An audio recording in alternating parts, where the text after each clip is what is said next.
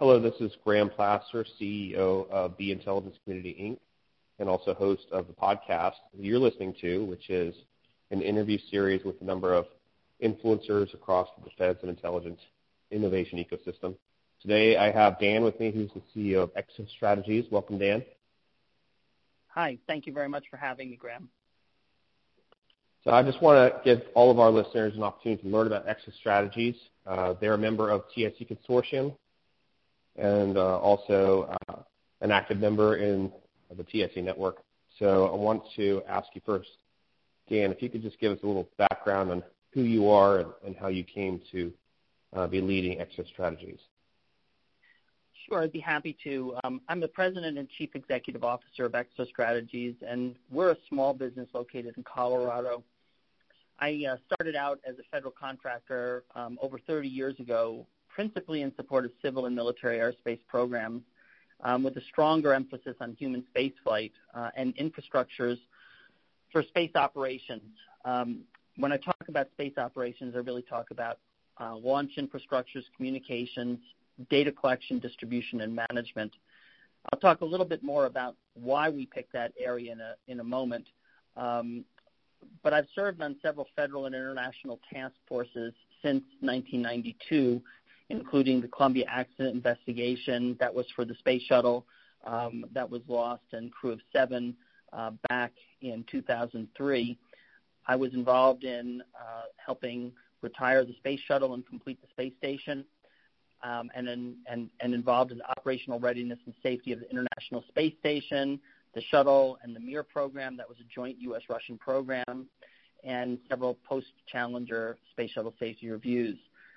I'm currently serving my 21st year as a special government employee to a joint U.S.-Russian Advisory Commission on International Space Station Operational Readiness and Safety, and I received my doctorate in aeronautics and astronautics from MIT and my bachelor's degree in aerospace and mechanical engineering from Princeton University. So when That's great. So when we started, I'm sorry? Yeah, go ahead. So when uh, I started Exo Strategies 11 years ago, one of the um, things that I noticed was that space programs, space systems, um, satellites, um, they were often canceled due to lack of budget. Um, but when it comes to the data and the resources necessary from uh, from us from from our uh, capabilities in space, whether it be meteorological satellites, communication satellites, human space systems, intelligence satellites. As long as we're a spacefaring nation, we have to have the infrastructure to launch spacecraft, to communicate and control them, to collect the data, to manage that data and rapidly distribute that data to the end users. And so the challenges that uh, we were facing at that time um, um, were that about 10 years ago were that budgets were dramatically decreasing. And the first place to look for resources are to cut uh, funding from infrastructure. So the infrastructure started to age, starts to have problems, starts to um, lose the ability to support those missions. And so we developed a practice to try to understand how to best manage the infrastructures in declining budgetary environments to manage risks and ensure that the operators um, that require information can get that information effectively um, and um, at high at high availability. So our focus as a company really is structured around that uh, uh, that space operations infrastructure and delivery infrastructure supporting um, multiple areas uh, with principal emphasis on uh, programs such as uh, those for intelligence collection, data distribution and management, and uh, remote sensing for civil and commercial needs, and of course, our ability to um, maintain our assets on, on orbit. Okay. Yeah, thanks for the rundown. So what who are your current clients, and uh, what are some um, recent milestones for your company? So um, we we have a very uh, have had a very interesting evolution as a company. Um, we initially started out with a principal base of operations in Colorado, uh, serving the national capital region, mostly where the decision makers, the key decision makers, were. Our our company really evolved uh, to support high level decision support, and I can chat about that in a in a little bit. Um, but that has now uh, helped us expand to a different customer base. We have a very strong customer base here in uh, Colorado as well as in uh, California, Los Angeles in particular. But interestingly, we now support uh, combatant commands. We are located uh, at eight locations, CONUS, and two locations um, in overseas in Germany and Colorado. I'm, I'm sorry, two overseas locations in Germany and South Korea, and and our principal customers now have have shifted. Um, we moved really from a civil space corporate company fo- with a with a focus on human spaceflight systems now to supporting principally the Secretary of the Air Force with an emphasis, for example, on the Capabilities Development and Management Office, where we support the combatant commands intelligence centers across the globe and uh, a NATO classified intelligence system. That uh, is one of our larger and um, and and uh, more evolving programs as the needs uh, start to tar- start to grow. You can't always predict where the threats will be and when they'll evolve, so that's a highly dynamic program that we support. We also support the Air Force through their Space and Missile Systems organization, in particular the Range and Networks Division, where we support, as I said before, the space operations infrastructures. And we, we still take special taskings uh, for NASA headquarters. I'm a special government employee, as I had mentioned before, so we do a lot of work um, with the International Space Station but we tackle some other problems as they arise uh, as well. It must be pretty fascinating with uh, the, your background and, and working with um, joint uh, activities with, with Russia, and at the same time dealing with intelligence in, in the past year of um, you know political debates regarding Russia. Oh, it is. Um, it's it's really quite remarkable. I I first got appointed back in 1997. At that time, just a, a, a couple years before that, uh, our vice president and the vice uh, premier of, of, of Russia basically shook hands and said that we have to develop an international partnership to um, to explore space. It was too expensive for either of us, and so we got involved in trying to merge two fundamentally different programs and two fundamentally different concepts. We had to merge their capabilities for spacelift, their philosophies for developing spacecraft, their philosophies for providing communications, command and control, and their philosophies for um, integrating uh, people.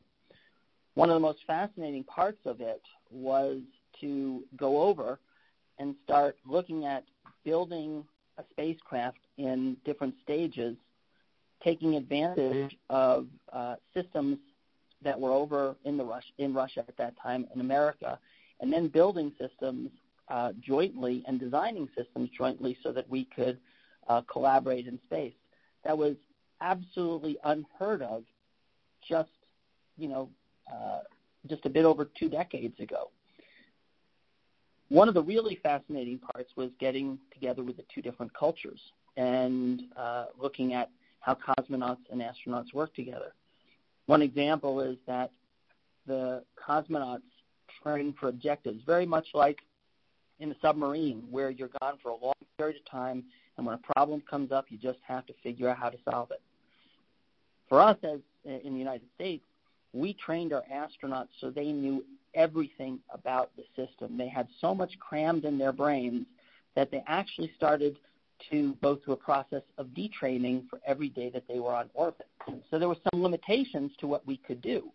So when we trained our astronauts, we trained them to be masters of everything, whereas the Russians trained their their cosmonauts to basically handle and tackle um, in problems as they arose and rely on um, on uh, other capabilities to, to maintain to maintain and operate the spacecraft. Bringing those two objectives together was fascinating because it was a fundamentally different way for each of our uh, cultures to do to do work. And over the past two decades, you know, we've gone through a number of, of different, uh, um, you know, uh, internal challenges. Uh, Russia had the collapse of its ruble. It had the uh, the the uh, the um, the growth, dramatic growth of its oil um, capabilities. We ended up uh, having 9/11 and and uh, moving uh, into a, a two-tier war in Iraq and Afghanistan, and then of course we've had you know increasing tensions between our cultures over the our countries over the past uh, decade. But the collaboration from a perspective of space has been very, very strong, and that's been something that has actually been very helpful, I think, for uh, U.S.-Russian relations. Yeah, there's a great scene in, um, I think, The Martian, where uh, you know it's portrayed that the U.S. and China, uh, the scientific communities, are able to dialogue in a way that kind of supersedes or goes above the political uh, melee. And it sounds like from your experience, that's been the truth that with the U.S. and Russia, that um, the collaboration that's happened over space exploration and science has really been something that creates a conduit of communication that goes above politics. I, I do think so, and I think that there's a very important aspect where we have um, six crew on orbit at any given time. It's an international crew, um, sometimes there's a Russian commander, sometimes there's an American commander. But the bottom line is we've got six people on orbit right now that if we have a bad day, it um, risks those six people on that space station. And it doesn't matter whether you're Russian, whether you're American, whether you're Japanese, whether you're from the European space agencies, we have to solve those problems together.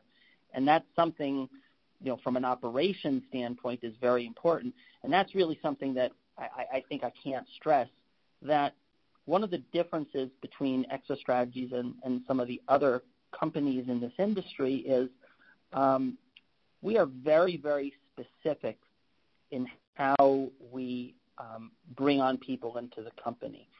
There are a lot of companies, and I've been in many, that have tremendous and terrific engineering staffs. But the challenge is with those engineering staffs is they don't have strong ties to operations. And as a consequence, they'll design systems, user interfaces, and things that have a wonderful technical solution, but are really not um, solving the operator's problems. And when, when we're on the space station and things can evolve very quickly, or we're in a combatant command environment where, as I say, these threats happen on their schedules, not on our schedules, we have to be able to come up with solutions, decision support capabilities, recommendations to you know key executives in the government that they can act on and and they can take to the bank. Um, we do a lot of work on risk and managing risk, and I'm not talking about just project risk. That's an element of risk, but something we call enterprise risk. And the concept of enterprise risk is um, the risk to achieving the capabilities that your customers need. And one of the things that we do in that is um, you have many, um, you have a, th- there is this uh, um, area called enterprise architecture. And enterprise architecture typically looks at how enterprises are designed and maintained to support a function. We extend that because enterprises don't exist for themselves. They exist to provide services to other enterprises. And as a consequence, the enterprise managers or owners, which are typically in the work that we do, federal um, federal agencies and, and federal employees, they have to make decisions based on the budgets that they've been provided for their enterprises.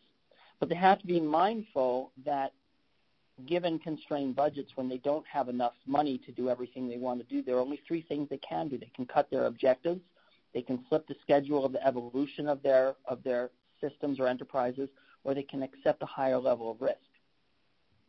As they accept a higher level of risk, that means that there's a higher level of risk of delivering services to their end users.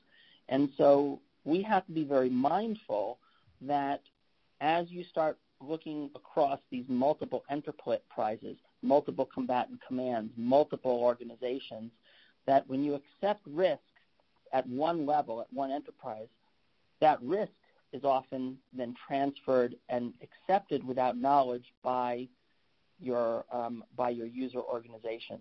And when we deal with the operators that are, um, you know, um, in many cases risking their lives to uh, protect our country and our, our, our allies, we have to understand that engineering solutions have to take into account the fact that those users um, are operating in an environment where risk has been accepted.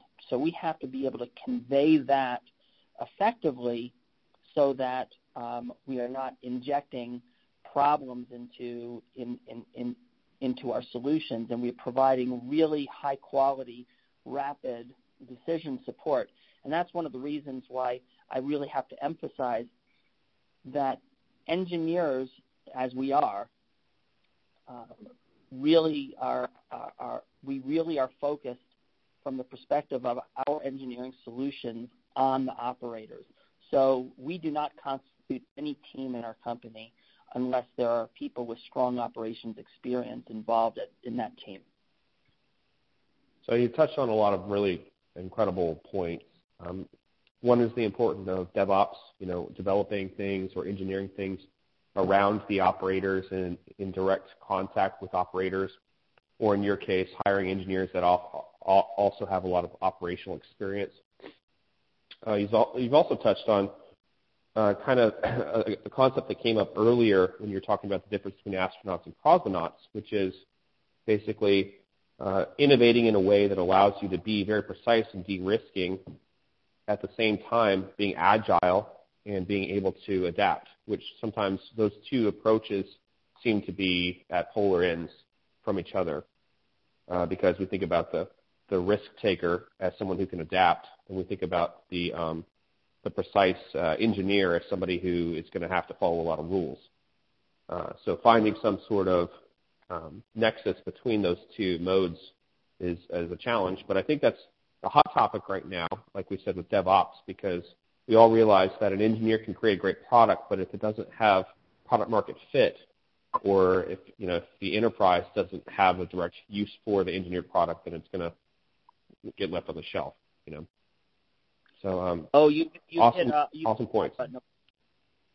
Go ahead. You you've hit, you've hit a real hot button of mine, Graham. Um, in fact,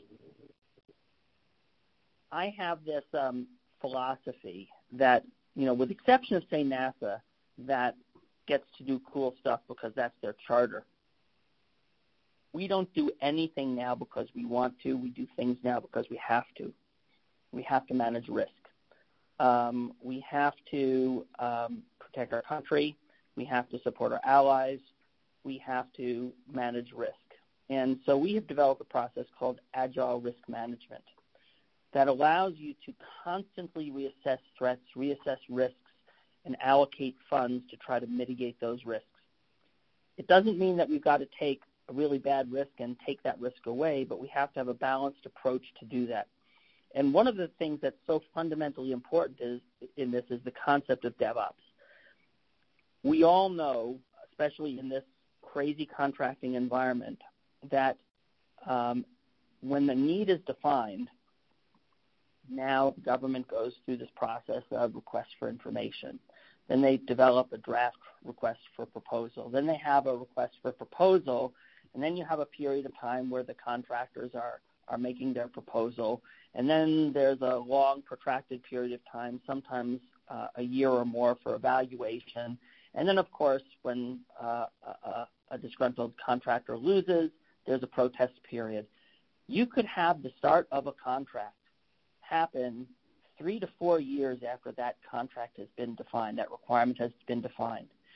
And by the time that contract gets let, which may be a five plus year contract, you're now working off of a statement of work that may not match the evolving threat environment that we're in right now. You may be in a development yeah. program that has requirements and specifications that is irrelevant or is using old technology to what our warfighter or our space operator um, needs.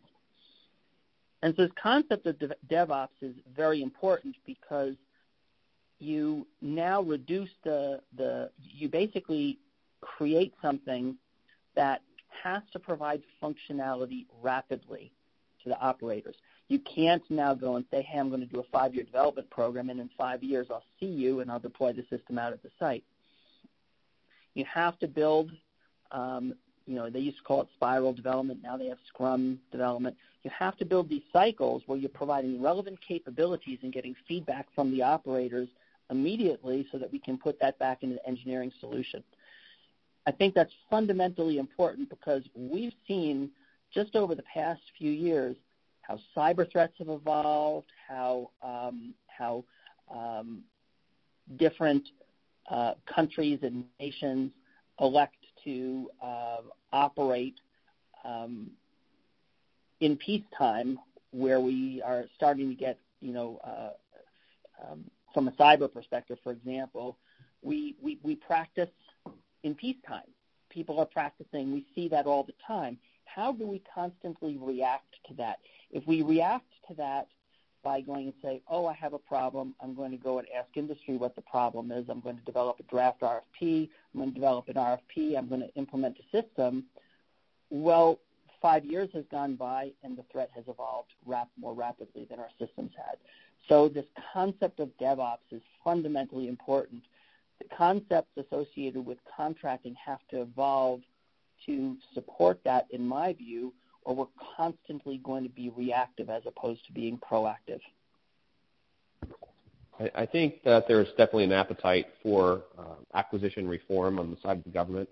As I talked to uh, Pete Newell on one of the previous podcasts, he, he said, you know, we need to innovate around acquisition, but you know, we can't just speed up acquisition because it's a conveyor belt of stuff, and the government uh, suffers from a problem of not only uh, acquisition, but also from requirements. And if if they're not issuing the right requirements to uh, the private sector, uh, if we speed up that conveyor belt of stuff to the government, then they're getting the wrong things faster.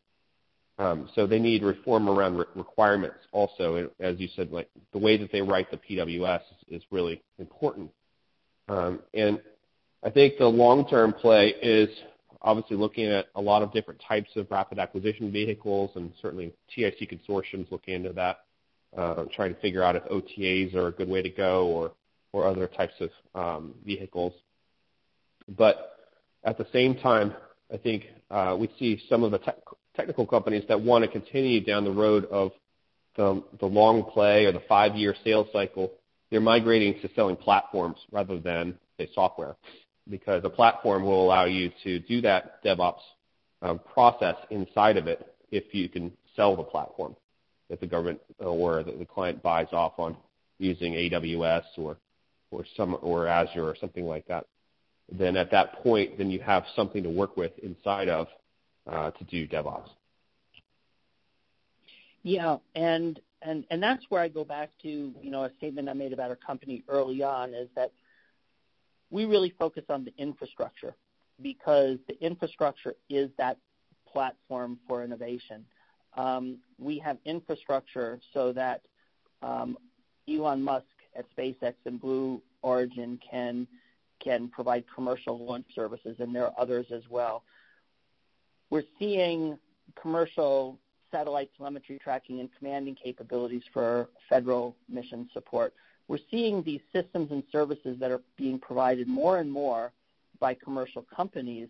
And I think that that's a, a, a an interesting trend because the um, capitalization of these assets is is being borne on by the commercial companies, and they're building a broader technology base so that the government doesn't have to pay full freight. They also don't have to define requirements. They can procure services, and they can start moving towards uh, towards identifying those services that they're willing to pay for. We've all seen programs where 2% of the requirements drive 25% of the cost. I see that this this this new um, use of commercial service providers and commercial infrastructure and commercial capabilities is probably going to start doing some behavior modification so that we're going to start looking at those elements as intrinsic elements of our architectures that we use um, to provide our services. However, we have to also look at what is an intrinsically governmental function that cannot be abrogated to the commercial providers. What is it that we can do, but what is it that we can't rely on commercials? Because when there's a day, the government is going to persist, but we can't necessarily count on the commercials to be there in a in a bad day. And so, how do you craft resilience to your architectures? How do you craft the ability to take advantage of commercial capabilities to buckle into your infrastructure, whether it be through standards, whether it be through platforms. Those are the sorts of things that I think that we need to be focusing on because we don't have enough money to build dedicated federal systems any longer for everything that um, that we've done in the past. We have to start looking at more effective budgeting.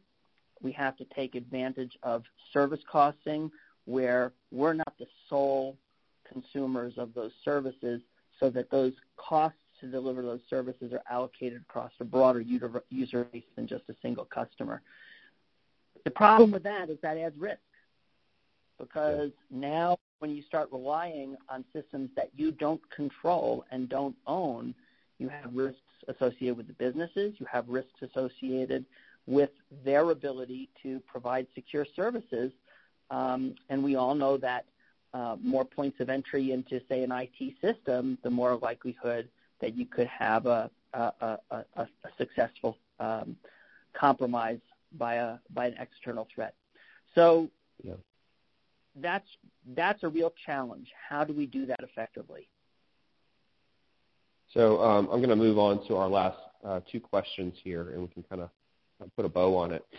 So uh, you have a lot of really fascinating experience. Uh, Exo Strategies is doing some exciting work. Uh, for those who are listening to the podcast, uh, tell me uh, either a book that you've read recently that you think everyone should read, or maybe uh, a mobile app that you're using, um, or a website you go to, some sort of resource that you would recommend to people. Well, it's um, it's really quite uh, interesting that you had mentioned The Martian. Um, I've read that book uh, several times. Uh, well, many times actually, more than three times. I love that book because it it it it. it I know this sounds kind of trite, but it's you know the the the success of the human spirit that when all else is when everything is going bad around you, if you sit, you think your way through something, you can solve virtually any problem. Now there are some things about the Martian that I, as an aerospace engineer, you know, roll my eyes at. But that's not the that's not the point of it. I loved that book. I loved that book because it brought me down. It brought me back to um, uh, the Apollo 13 um, problem back in uh, back when many people weren't even born, um, where we had uh, an explosion on a spacecraft and they did not give up. They solved that problem. And I just, to me, it's just a can-do attitude that, that really demonstrates that really demonstrates the ability to work through adversity. You know, everybody. Yeah, one one line uh, from that movie that sticks out to me is, and I've used it myself since seeing the movie, is just let's work the problem. You know, you get stuck in the rut, and uh, it's easy to look around at the negatives, but um, a, a good scientist or a good mathematician will say, well, let's you know, let's just look at the problem and let's work the problem. So I love that mindset, and like you said, it's an optimistic one of the future and of space, where in a time when we do have some rather uh, dystopian views of how things could turn out. And I know that Elon Musk has wanted to re-project a new positive, you know, vision for the future, which is why he launched his Tesla up to space and snapped those pictures, which is pretty fascinating. Yeah, to David Bowie's Starman, which is you know resurrected that for me. But right. I'll tell you one other yep. thing that was kind of um, kind of great for me. Um, that goes back to this uh, uh, Russian collaboration. The head of my group is a former Gemini Apollo astronaut named Tom Stafford, uh, Lieutenant General retired. He uh, was on the um, um, joint Apollo Soyuz program with Russia back in 1975, I believe.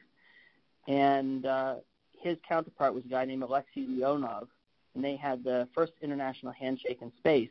But Alexei also was the first person to walk in space.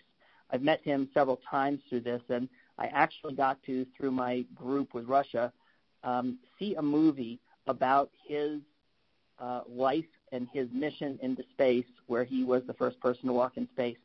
And there were a lot of bad days that he faced during that. And again, it's the you know conquering of the human human spirit. He didn't give up, um, and it's really quite an incredible movie. If anybody has a chance to see it, I don't think it ever circulated in the U.S., but that's really the, the the book most recently, and the movie most recently, and Starman, the song most recently, that you know have come to uh, mean something to me. Okay, thanks. And uh, lastly, uh, for Exostrategies, what are some things that uh, people can participate in, either as job seekers or as business partners, or if they're uh, listening and they're from the government, uh, what types of contracts are you guys interested in right now? Well, we focus on decision support. We focus on, we actually developed some tools, uh, a tool of ours called Architex that allows broad collaboration and the trading, as I had mentioned before, of architectural objectives, enterprise risks, and costs to develop budgets to try to do this uh, affordability practice that I, I mentioned. So we typically try to work with those organizations that have architectural evolution and um, to address um, threats and risks that are constantly evolving and pressing on their infrastructure needs.